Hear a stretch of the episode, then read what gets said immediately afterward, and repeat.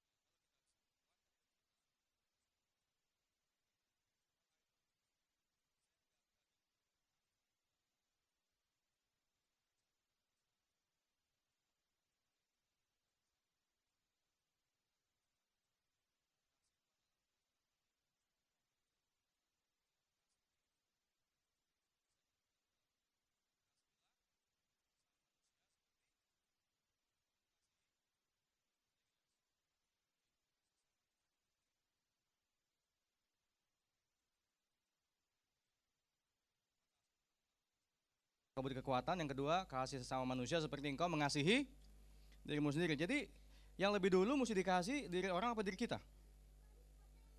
Siapa yang bilang diri kita? Siapa yang diri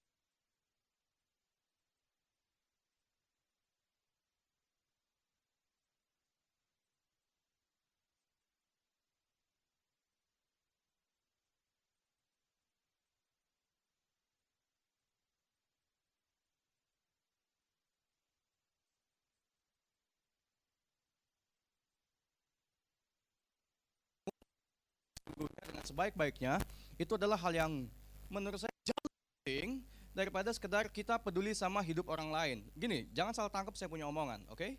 Gini, banyak orang kepinginnya melayani orang lain terus, tapi dia sendiri nggak dilayani. Banyak orang sibuk ke sana kemari, ke sana kemari, akhirnya dia sendiri burn out. Pernah ngalami itu? Kecapean sendiri gitu pengen banget jadi berkat buat orang lain, tapi dia sendiri nggak bisa bagaimana kasih yang terbaik buat hidupnya. Even kadang-kadang kita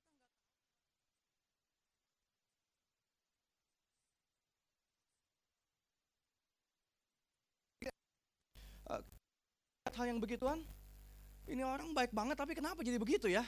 Well something is not at the proper place saya pikir. Makanya kita mesti saya nggak tahu minggu lalu kalian belajar apa empower yourself atau gimana ya?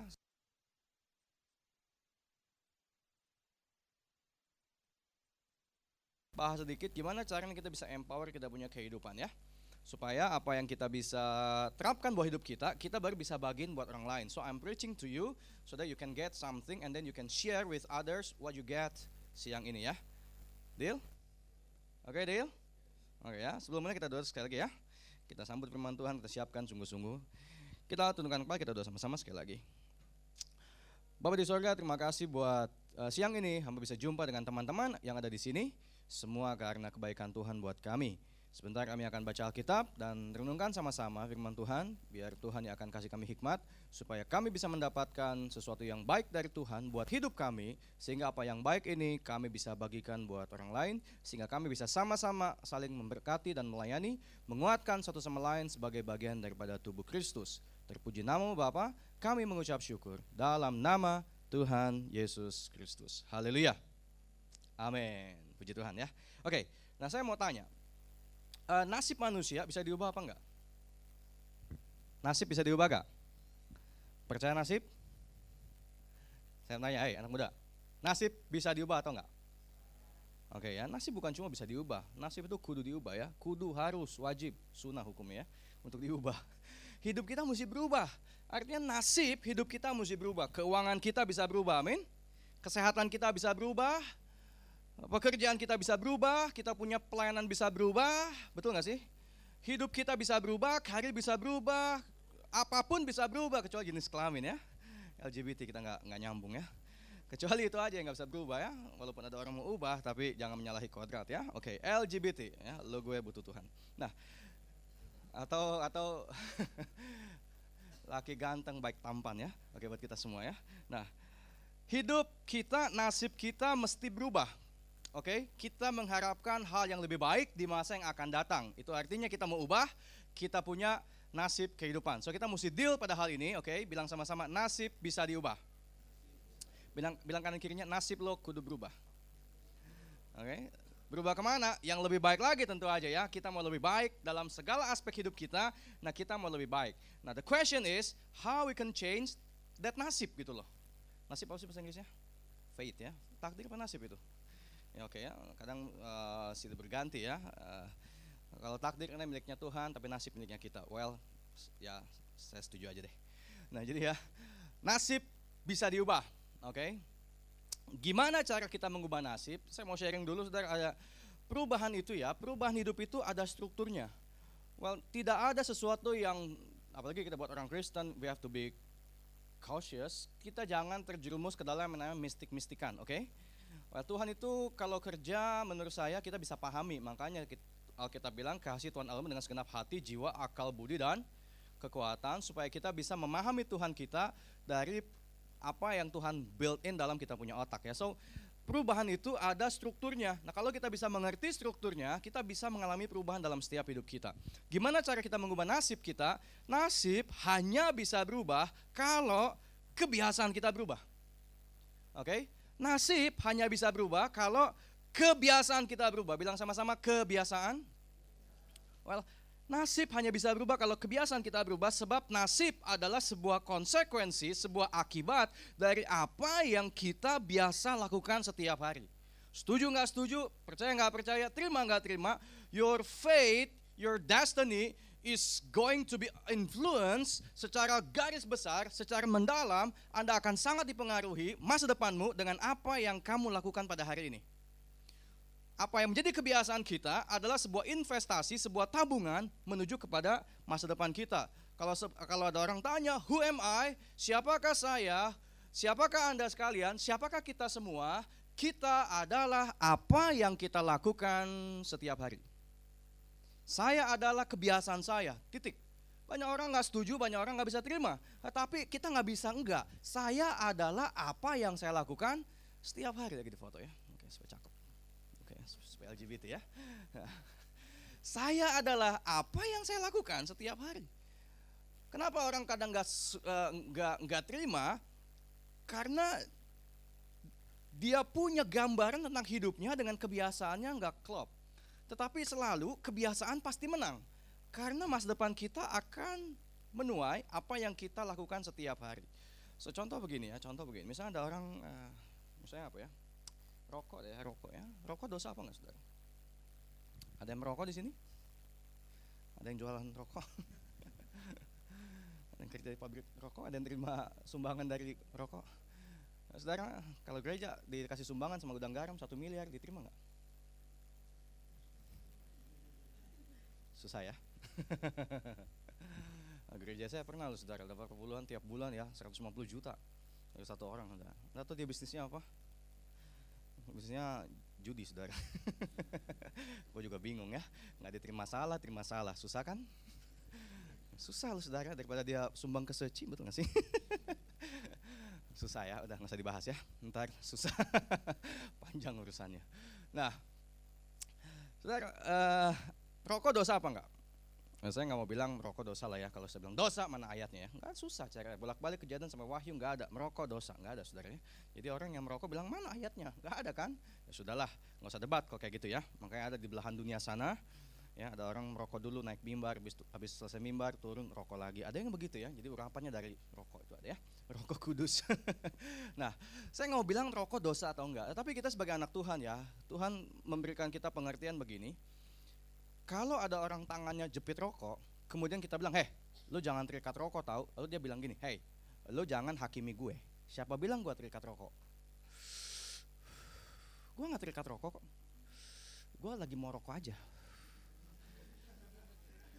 Pokoknya lu jangan bilang gua terikat rokok. Anytime, anytime. Anytime gua mau lepas, gua bisa lepas. Ini gua belum melepas aja. Udah 20 tahun. Nah gitu loh. Oke? Nah kalau dia bilang dia dia percaya dirinya nggak terikat rokok, tapi udah 20 tahun tangannya jepit rokok, saudara. Ini artinya mau nggak mau, setuju nggak setuju, suka nggak suka, terima nggak terima, kebiasaan itu adalah dirinya. Daripada kita susah-susah capek-capek ngomongin dosa atau enggak, atau debat, ya bacok-bacok kan, mendingan kita bilang gini, kalau kamu punya kebiasaan rokok, oke okay, di Alkitab nggak tertulis merokok dosa, tapi kan di bungkus rokok ada tertulis tuh. Apa tulisannya? Ada tertulis. Merokok itu menyebabkan yang dulu ya, kanker apalagi, jantung apalagi, impotensi apalagi, impotensi apalagi, impotensi ya, supaya sadar ya, supaya sadar, oke? Okay? Kanker, jantung, impotensi, sekali lagi impotensi ya, gangguan kehamilan dan janin, oke? Okay? Jadi kalau kita yang sekarang lebih dahsyat, merokok itu membunuhmu, betul nggak sih? So kalau orang merokok, 20 tahun, 30 tahun, seumur hidupnya dia merokok, tidak usah panggil nabi dari Israel, nggak usah bayarin pendeta dari Amerika, kasih bisnis kelas 3000 dolar, undang ke sini hanya untuk menubuatkan seseorang, lu undang gua aja, gua akan nubuatkan. Kalau kamu terus-terusan merokok seumur hidupmu, masa depanmu pasti kamu kena kanker paru-paru. Demikian kata saya. Kan gitu ya saudara ya. Nggak usah bawa-bawa Tuhan kalau itu, pakai common sense. Kalau kita menabur kebiasaan seperti itu, kita pasti akan tuai badai satu saat nanti.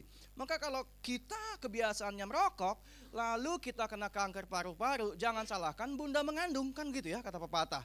Apalagi nyalahin pendeta, apalagi nyalahin Tuhan. Salahin dirinya sendiri kenapa punya kebiasaan yang kayak begitu. Kan begitu, betul gak sih? Kalau orang kebiasaannya malas, dia bilang, eh lu jangan bilang gue bangunnya siang, gue bangun pagi juga bisa. Gue bangun jam 5 pagi bisa, bangun jam 6 juga bisa. Cuma ini pas udah 10 tahun aja bangun jam 12. Ah, saudara, itu artinya memang dia kebiasaan bangunnya siang. Kalau kata pepatah, rezekimu udah dipatok sama ayam jago tadi pagi. Kamu bangun udah nggak ada sisanya. Udah habis, makanya jangan salahin siapa-siapa kalau kemiskinan mengejar hidupmu satu saat nanti. Padahal sekalian, miskin itu bukan mistik, oke? Okay? Orang akan jatuh miskin kalau dua dia lakukan dengan tekun. Dengan tekun ya malas dan bodoh. Kalau dia tekun dalam kemalasan dan kebodohannya, satu saat kemiskinan pasti akan datang mengejar hidup dia. There is nothing so mystical dalam hal itu, oke? Okay? Betul gak sih? Sekalipun kamu dapat undian harapan 30 miliar, kalau kamu malas dan bodoh pasti habis juga ya. Kalau kamu main judi apalagi, udah malas, sudah bodoh, kamu jual rumah, kamu ke ke mana main judi? Nah, kasino gitu ya, di Singapura, di Malaysia, atau di mana, di Las Vegas, Anda main judi, pasti kamu jatuh miskin. By the way, kasino nggak bisa bikin kita kaya, setuju nggak sih? Namanya kasino, kasih ke sono. Anda buat duit kasih ke sono, pasti miskin saudara ya.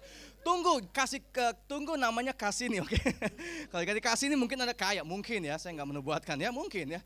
Tapi itu namanya kasino, itu namanya udah profetik banget, betul nggak sih? Anda bawa duit berapapun habis. Orang bilang main judi nggak mungkin kaya ya, yang kaya cuma bandarnya. Tapi percayalah, duit duit duit setan dimakan jin kan gitu ya katanya. Nggak ada bandar itu hidup bahagia, nggak ada saudara. Tiap hari takut dan susah, banyak musuhnya, siap mati punya ya. Nah jadi kebiasaan kita akan membentuk kita punya masa depan. So kita mesti hati-hati dengan apa yang menjadi sebuah kebiasaan dalam hidup kita. We are what we do every day. I am is the habit that I'm doing every day for the rest of my life. That's me. Titik. Makanya kalau kita mau ubah masa depan kita, strukturnya kita mesti tahu, saudara. Bukan berarti saya anti doa ya. You can pray, you can pray ya. Satu hari 24 jam you can pray. But if you don't change, kamu punya kebiasaan, nothing will change much. Gak banyak yang berubah, saudara. Doa mesti mengubah kita punya kebiasaan. Oke? Okay? Deal? Deal? Oke, okay, lanjut ya. Nasib akan berubah kalau kebiasaan kita berubah. Nah, gimana caranya kita ubah kebiasaan? Ya ubah tingkah lakunya. Gitu aja rampung. Betul nggak saudara? Mau ubah kebiasaan, kita mesti ubah tingkah laku. Makanya kita mesti set tingkah laku apa yang kita mesti pertahankan, tingkah laku apa yang kita mesti buang. Ada saatnya kita bisa melakukan segala-galanya, ada saatnya kita nggak bisa melakukan banyak hal. Ini, ini usia berapa sih kebanyakan? Siapa yang usia 8 tahun? Ada. 8 tahun lebih ya. Mungkin 20-an, 30-an ya. Ada yang 40? Mungkin belum ada ya, tapi yang kelihatannya udah 40. Oke ya.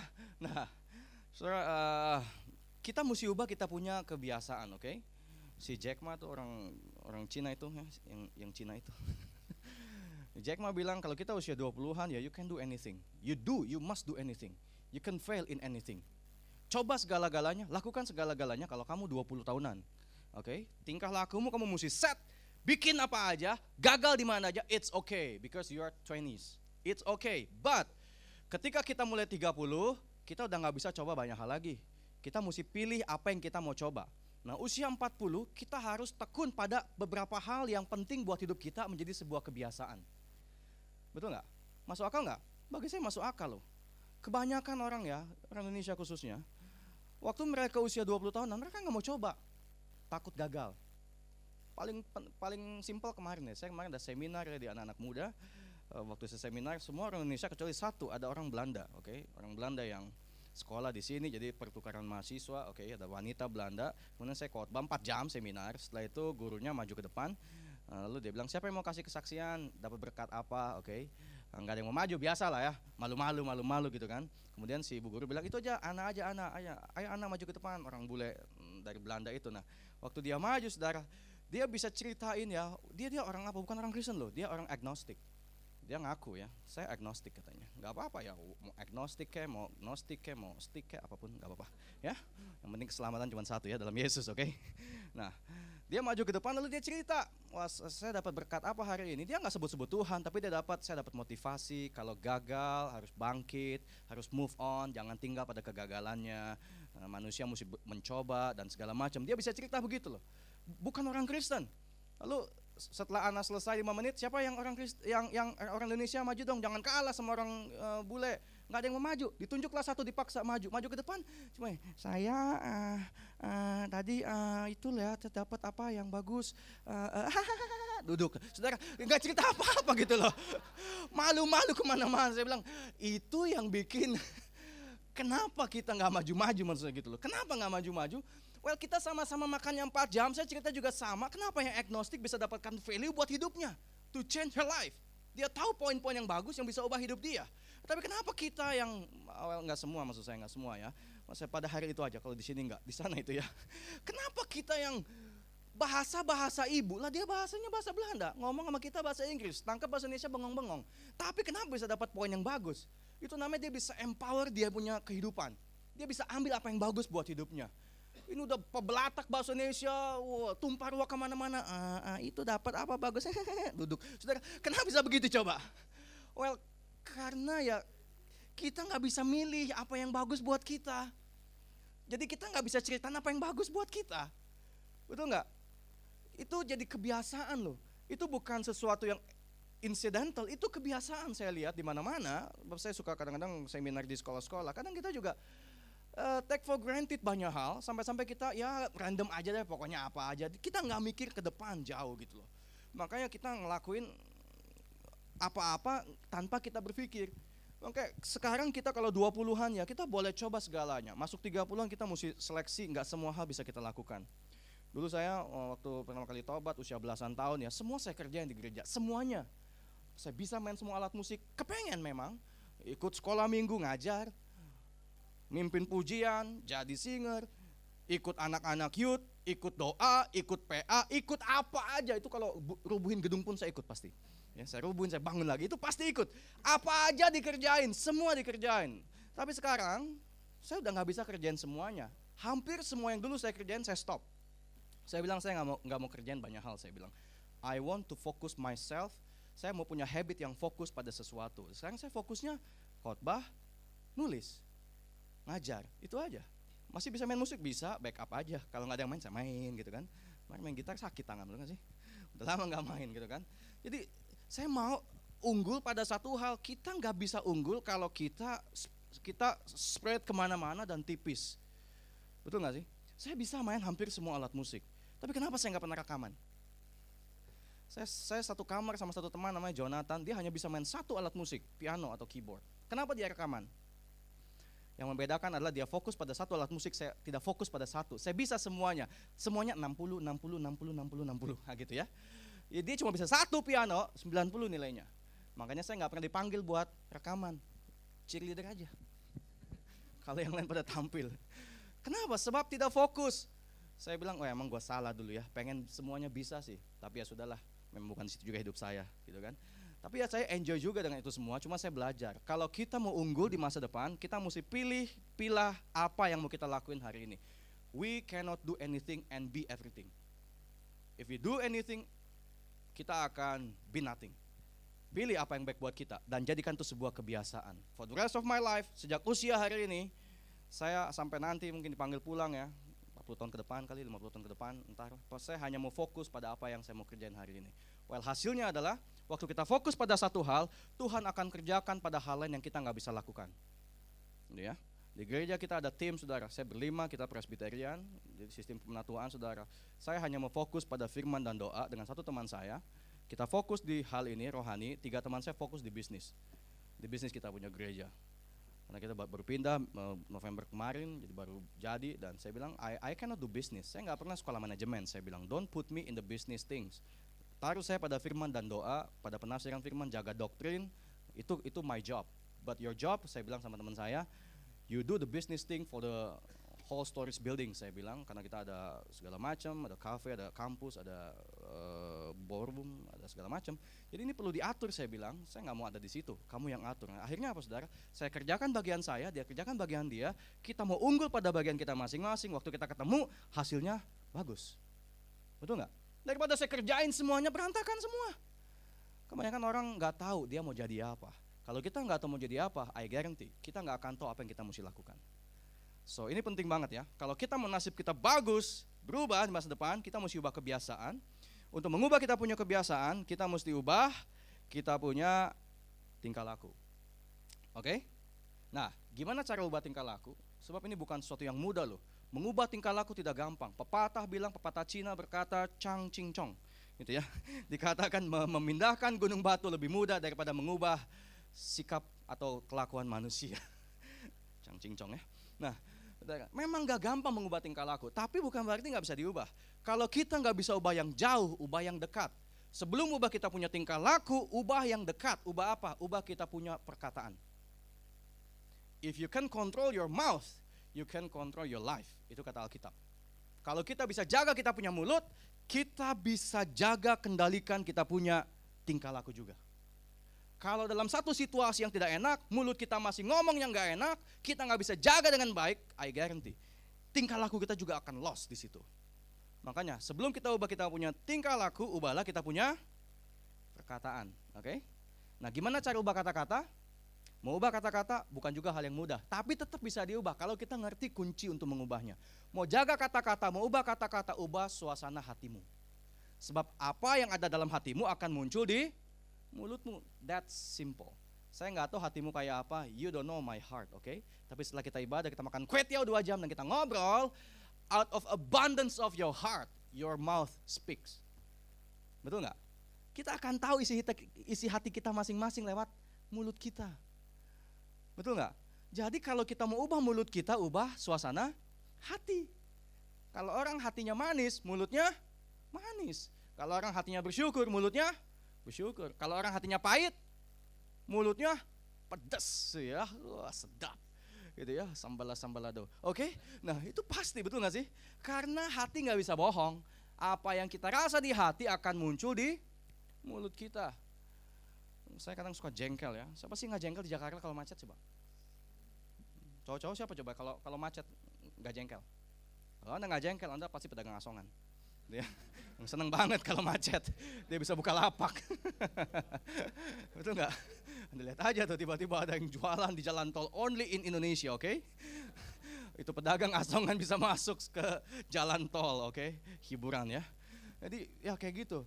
Saya kadang jengkel ya, saya tinggal di Lipo Karwaci, sekarang makin macet, apalagi ketika tol naik gope. Itu kan susah banget kembalian gope ya. Jadi mesti kembalian gope gitu kan, wah susah. Jadi tambah macet. Saya di Lipo Karwaci, tahu kan Lipo Karwaci?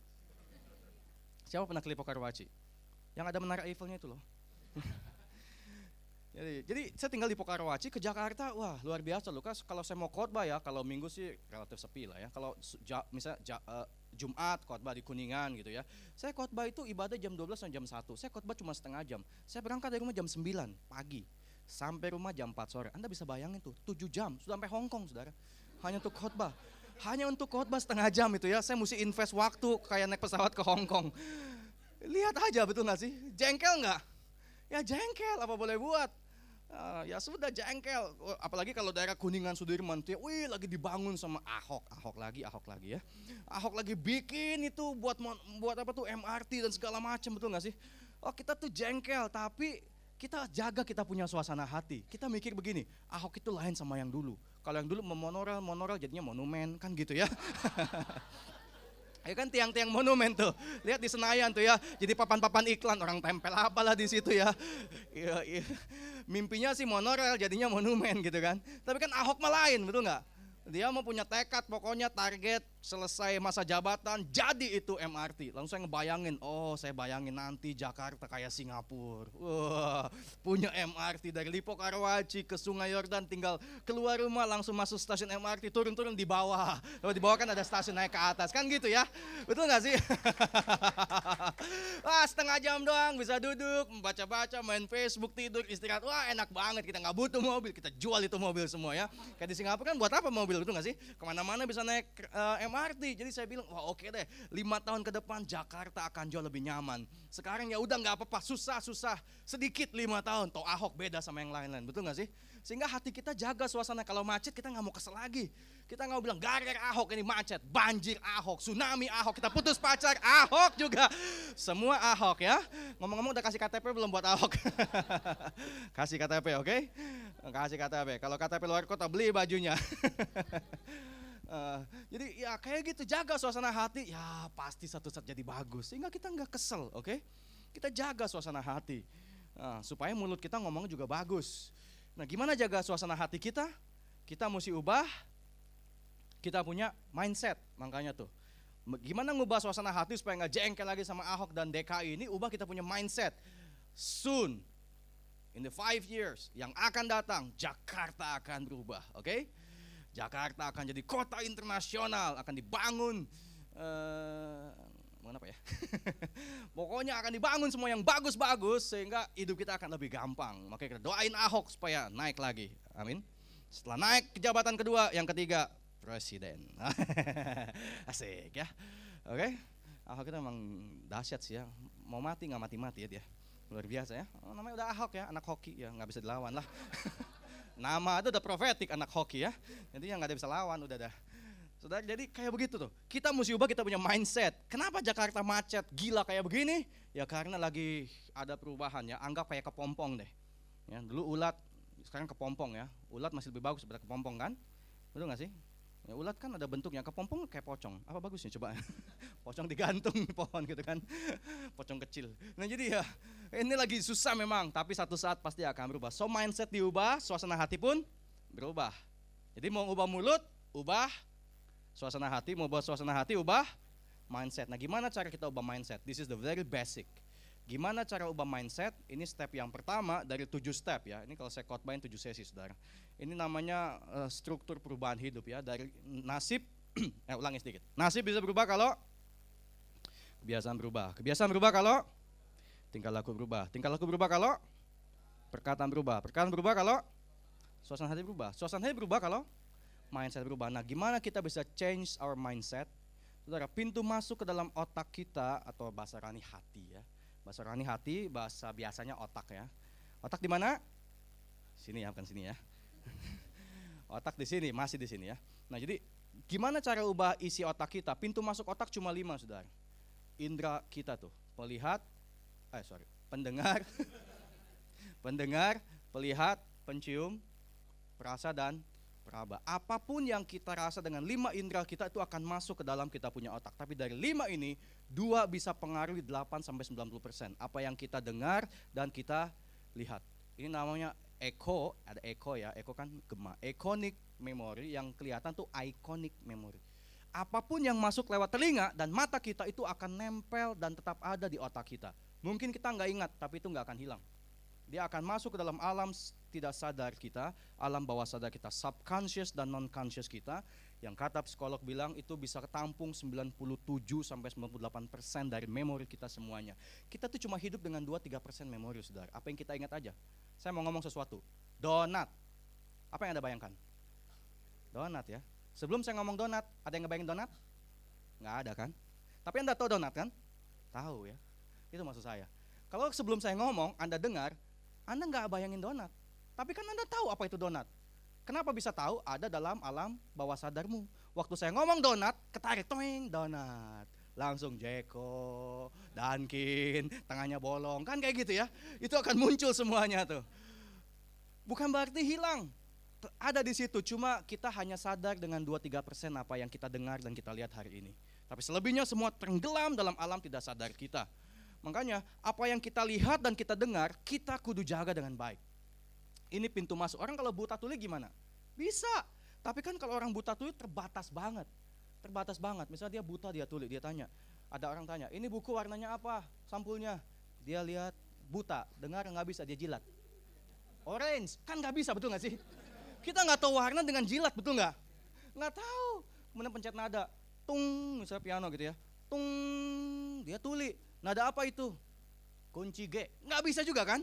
Ini nggak bisa raba nih. Nada apa nggak bisa? Makanya orang kalau buta dan tuli, dia akan sangat terbatas. Tapi kalau dia tidak buta dan tidak tuli, ini akan membuka pintu yang sangat besar untuk masuk ke dalam alam bawah sadar tidak sadar manusia. Ini ada saudara.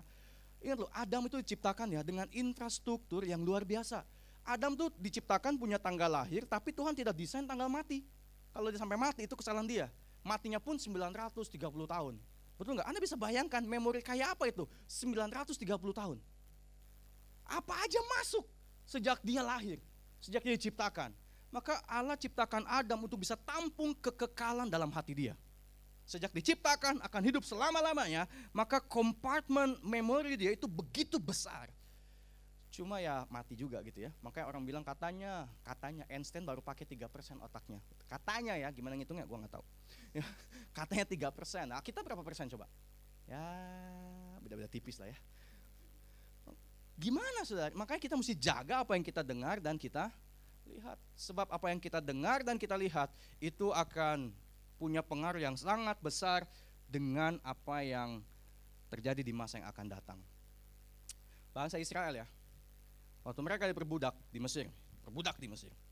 Tuhan keluarkan mereka dari Mesir ini bangsa yang miskin dan bodoh. Budak. Waktu mereka keluar, Tuhan janjikan tanah perjanjian. Perubahan nasib. Tanah perjanjian yang limpah dengan susu dan madu. Nah dari Mesir ke tanah Kanaan, mereka harus melewati sebuah tempat yang namanya apa?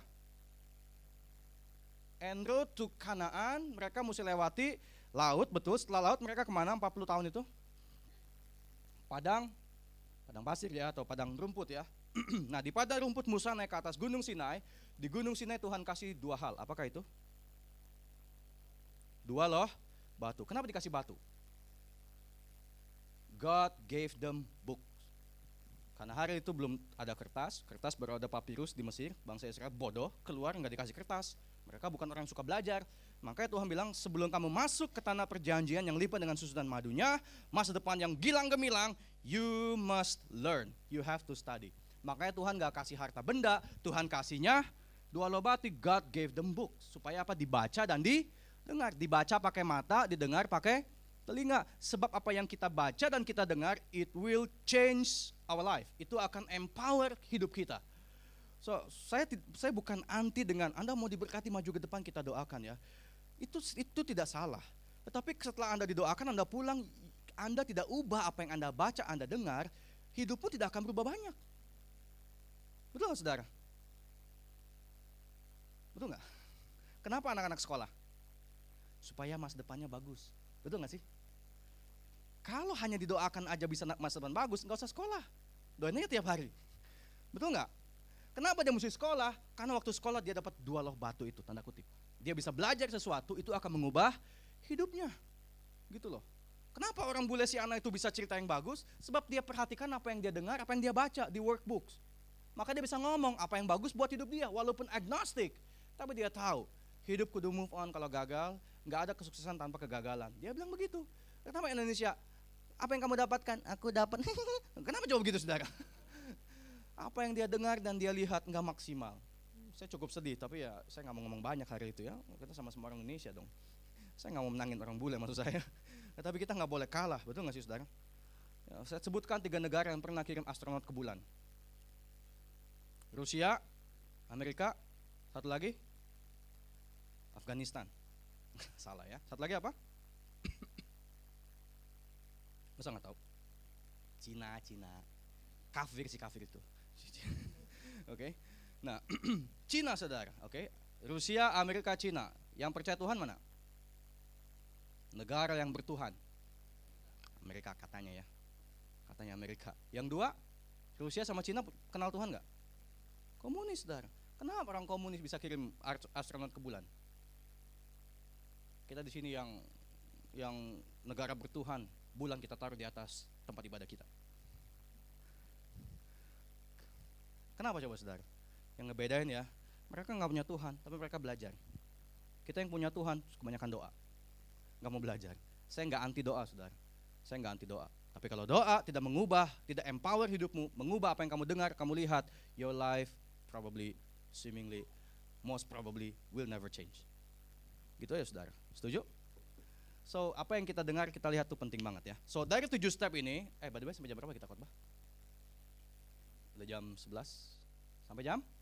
Setengah 12 ya? Oke, kalau gitu saya mau bahas dari tujuh hal ini, saya mau bahas satu aja. Gini ya, apa yang kita dengar, kita lihat, nggak ada orang tahu. Apa yang jadi mindset kita, nggak ada orang tahu. Apa yang jadi suasana hati kita, nggak ada yang tahu. Nah ini di bawah.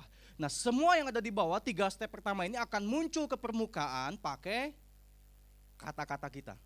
Oke, itu akan muncul ke permukaan lewat kata-kata. Setelah muncul ke permukaan lewat kata-kata, orang bisa dengar, mereka akan lihat tingkah laku kita, mereka akan lihat kebiasaan kita, dan mereka akan lihat nasib hidup kita. Jadi tiga di belakang kelihatan, tiga di depan nggak kelihatan. Porosnya ada di mulut kita. Step keempat ini adalah equilibriumnya, ada di tengah-tengah. Satu, dua, tiga nggak kelihatan, empat, lima, enam kelihatan. Yang bikin empat, lima, enam kelihatan, apa yang kita ucapkan. Makanya kata-kata itu punya peranan yang sangat sentral dalam kehidupan kita anak-anak Tuhan. Coba kita buka sebuah ayat ya. Dari tadi kita belum belum buka ayat ya, supaya lebih Kristen kita buka ayat. Ada sebuah ayat kita baca sama-sama Markus 16. Markus 16 ayat yang ke-17. Ini minuman saya bukan? Ada sianidanya nggak? Percaya deh. Nah, so, so overlah. ya, kadang begitu ya. Kebanyakan nonton TV. Kacau. Oke, okay. Markus 16 ayat 17. Baca sama-sama ya. Dua, tiga.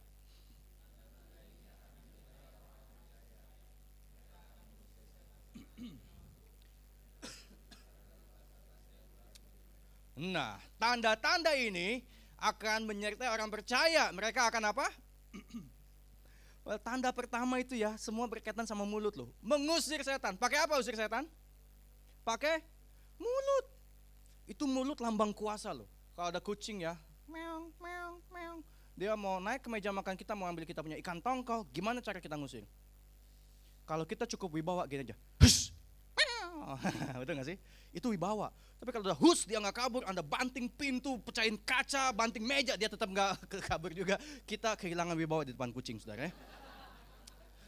Makanya seorang laki-laki nggak usah main tangan. Laki-laki yang hebat itu adalah cukup, mam, kopi dong, kopi keluar. Itu aja. Cukup ngomong, kalau udah banting pintu, pecahin gelas, lempar piring, kopi nggak keluar-keluar juga, kita hilang wibawa saudara, oke? Okay? Mulut kita tuh wibawa, betul nggak sih? Makanya kalau orang presiden menginstruksikan dengan apa?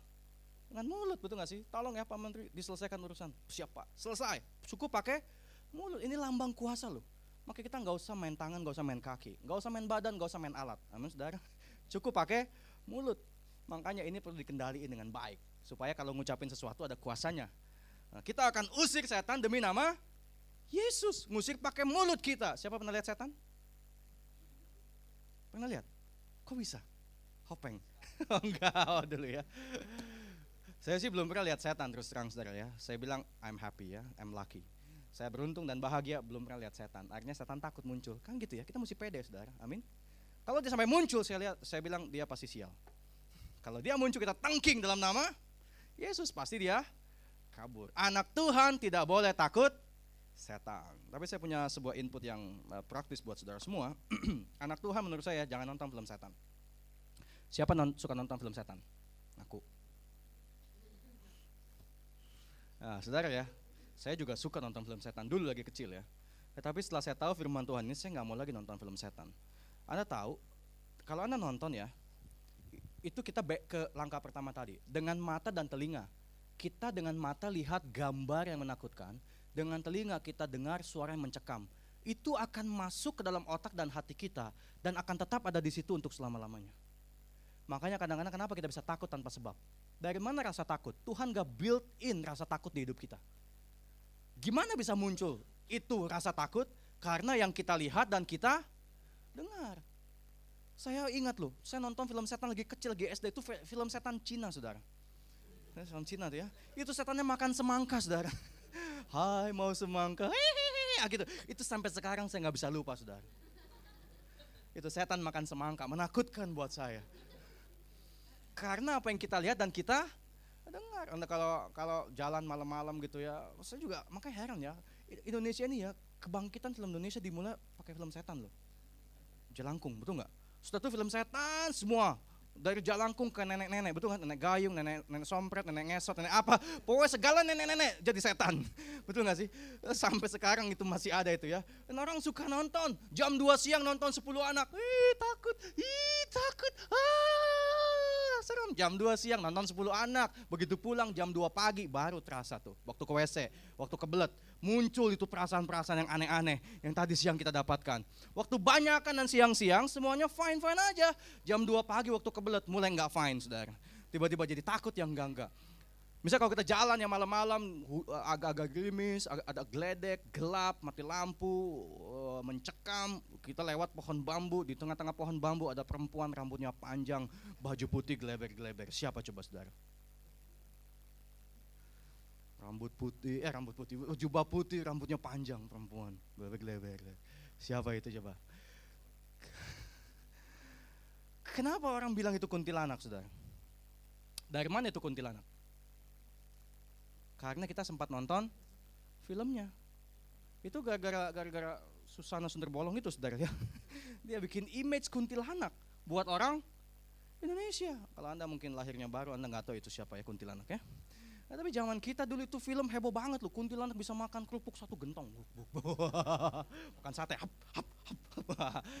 itu akibat Susana itu sumbangan dia buat bangsa Indonesia, saudara. Membuat sebuah image yang namanya kuntilanak buat kita. Jadi kita takut. Buat orang bule kalau lihat yang rambutnya panjang, jubahnya putih, mereka nggak takut. Buat mereka itu bukan kuntilanak. Itu adalah putri salju. Kenapa putri salju? Produk film. Kita bilang kuntilanak karena nonton film, mereka bilang putri salju karena nonton film. Kalau ada kecil-kecil, kecil-kecil, kecil-kecil, kecil-kecil, ah siapa tuh coba? Ah, tuyul. Kenapa bisa tuyul coba? Produk apa? Kalau nggak produk lihat, produk baca, produk dengar. tuyul dan bayul kayak gitu misalnya ya. Ah, itu karena kita nonton, jadi kita ada image, kita buat gambaran itu tuyul buat kita. Buat orang bule kecil-kecil mereka nggak takut, bukan tuyul, tujuh kurcaci temannya putri salju, kan betul saudara ya? Bahwa mereka nggak takut yang begituan, karena konsep berpikir, mindset yang dibentuk dari apa yang kita lihat dan kita dengar. Maka sejak hari itu saudara saya bilang saya nggak mau nonton film setan. I don't wanna see that movie anymore. Saya nggak mau bikin susah hidup saya saudara. Hidup udah susah, jangan bikin tambah susah dengan nonton film setan. Mendingan nonton film lucu. Betul nggak saudara? Uh, eh, Mr. Bean, Dono Casino Intro, Stephen Chow, nah, kayak gitu, gitu ya. Uh, nonton yang lucu-lucu aja. Prinsip saya begini, mendingan ketawa tanpa sebab daripada takut tanpa sebab, saudara. Kenapa lu? Lucu aja. Kenapa sih lu? Lucu. Daripada kita parno, saudara. Apa-apa takut ini takut itu takut. Mendingan ketawa nggak ada sebab ya, daripada takut nggak ada sebab. Oke? Jadi ini tanda-tanda menyertai orang percaya mereka usir setan demi namaku dan mereka akan berbicara dalam bahasa-bahasa yang Baru, what is the new language? Apa itu saudara? Orang bilang ini bahasa roh. Buat saya ini definitely bukan bahasa roh. Karena saya tahu nggak semua orang yang bisa bahasa roh, eh nggak semua orang percaya bisa bahasa roh. Ada yang bisa, ada yang juga enggak. Yang bisa nggak usah sombong, besok bisa nggak bisa Tuhan ambil. Yang hari ini nggak bisa nggak usah minder, besok bisa Tuhan kasih. Yang nggak bisa selama-lamanya nggak apa-apa, karena masuk surga nggak bukan karena bahasa atau bisa bahasa roh ya. Yang hari ini bisa juga Anda mesti uji. Itu bahasa roh atau mantra, saudara ya. Betul nggak? Salah nggak saya ngomong gitu? Ya, ya, saya tanya sama saya, saya lagi sekolah doktoral, saudara. Ya. Saya nggak main-main. Saya bilang begini ya, saya nggak tahu bahasa roh yang asli kayak gimana. I don't know. Kalau tanya itu di gereja kita asli nggak? I don't know. Yang palsu kayak gimana? I don't know. Even yang saya pakai pun saya nggak tahu asli apa enggak. Lebih baik kita jaga dengan baik. Karena iblis juga bisa kasih mantra saudara. Dukun juga kalau dia semedi, mantra loh saudara. Lama nama nama nama nama nama nama sama aja kan? Ya, kita lala lala lala dia nama nama nama kayak gitu aja saudara ya. Jadi saya amati bener nggak sih gue punya ini? Jangan-jangan gue kebiasaan doang latah gitu loh. so lebih jaga hati betul. Ya, tapi ya semua kembali kepada saudara ya. Saya nggak mau bahas itu. Tapi buat saya sih saya karena saya belajar jadi saya mau lebih hati-hati supaya nggak ikut-ikutan itu aja sih. So I don't know. Tapi yang pasti ini bukan bahasa roh. Ini the new language. What is the new language? Kayak begini nih. Dulu sebelum percaya Yesus, kalau kita sakit ya ngomongnya apa? Kalau kita nggak punya duit ngomongnya apa? Kalau nggak punya duit ngomong gini, sial gue sial. Udah bisnis nih, invest, rugi, sial banget, sial banget ngomongnya jelek, sial, sial, sial. Kenapa ngomongnya jelek? Karena hatinya belum diubahkan. Suasana hatinya masih bete ya. Waktu kita gagal bisnis, baper banget, bete, sebel, sebel, sebel. Sial nih, sial. Dulu, sekarang udah percaya Yesus, hati berubah. Bisnis bisa gagal gak? Bisa aja saudara ya, bisa aja. ATM ketelan bisa anak Tuhan ya. Bukan ini ATM orang Kristen, gak bisa ketelan, gak bisa ketelan. Gak bisa juga saudara ya. Itu kartu ATM gak ada agama di situ ya. Di KTP aja mau dihapus, betul gak sih? Tetap ATM kita bisa ketelan, tapi waktu ATM ketelan, duit kita hilang, bisnis kita gagal, ngomongnya gini, puji Tuhan, haleluya, Yesus baik, Allahku akan mencukupi kebutuhanku. Ada yang beda, suasananya sama, yang beda adalah kata-katanya. Dulu kalau sakit ngomongnya apa? mampus, gue mampus, mati, mati. Yang tua nggak bisa lihat cucu, nggak bisa lihat cucu. Ngomongnya gitu saudara, jelek banget.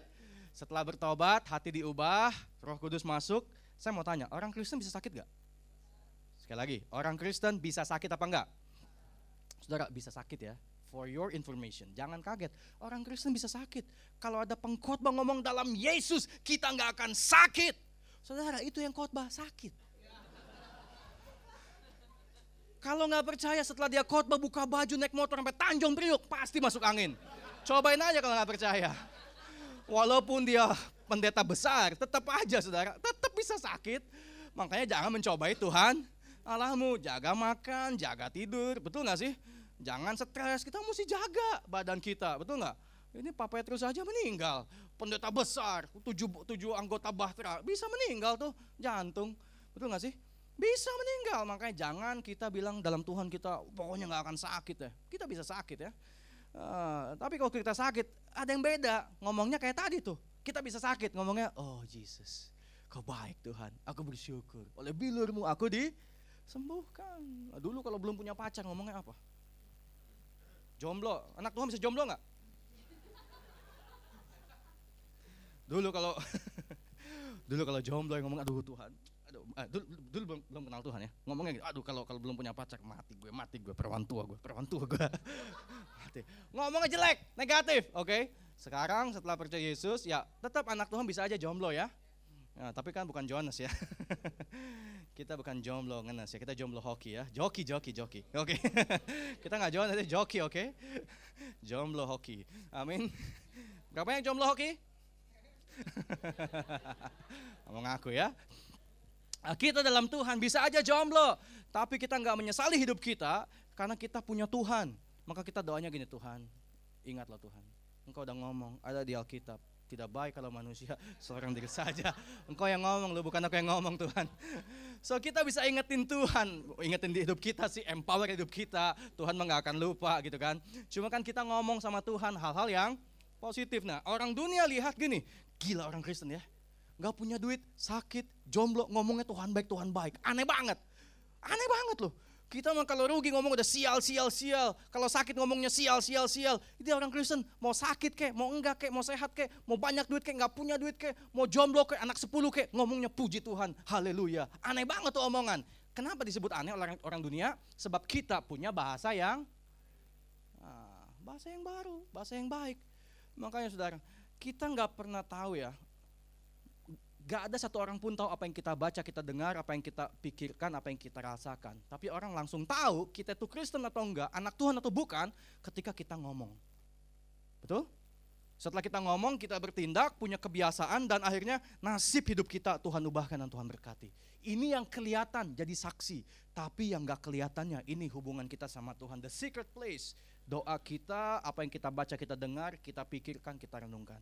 Baru akan muncul ke permukaan lewat kata-kata kita. Amin. Satu ayat lagi ya, saya tutup ya. Supaya kita hati-hati dengan ini semua, so empower yourself. Kita buka sama-sama dalam mm, Amsal 18 ayat 21. Amsal 18 ayat 21. Baca ya ayat sama-sama ya, tutup sama ayat ini. Dua, tiga. Eh belum ada ya. Oh, dia kita kita masing-masing aja ya. Kita baca sama-sama. Dua, tiga. Hidup dan mati dikuasai lidah. Siapa suka menggemakan akan hmm. Mari kita uh, dewasa dalam berpikir, kita renungkan ayat dengan baik ya. Ini uh, penulis Amsal ini luar biasa menurut saya. Dia bisa simpulkan uh, kuasa lidah dengan sebuah ilustrasi yang bagi saya kena banget. Dia bilang hidup dan mati. Bilang sama-sama hidup, hidup mati. Kalau ekstrim sana hidup, ekstrim sana mati, artinya lidah bisa kuasai dari dua sisi ekstrim.